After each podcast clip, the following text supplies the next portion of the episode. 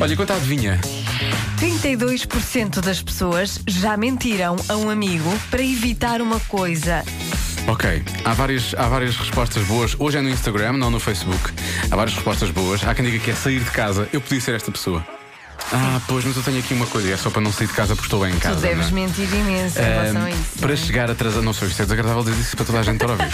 Milhões de pessoas a ouvir e coisa.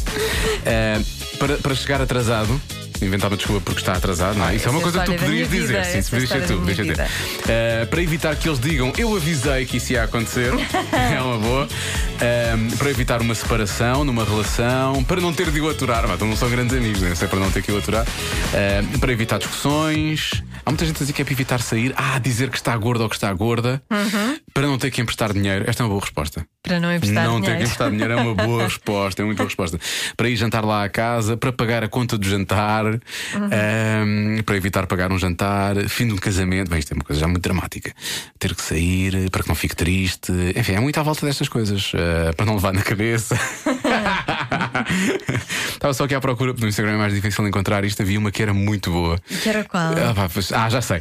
32% dos evitam, como é que é? Não, não dizem uma coisa aos amigos, que é para evitar o quê? E Osvaldo Silva diz 1,31. Sim. 32% para evitar um 31, precisamente. Vamos lá ver se alguém acertou ou não.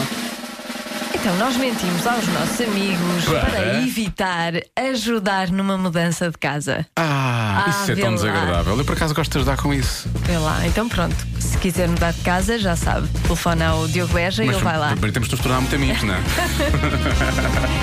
mas faz todo o sentido, porquê? Porque todos, todos juntos a fazer a mudança, Somos mais fortes. óbvio.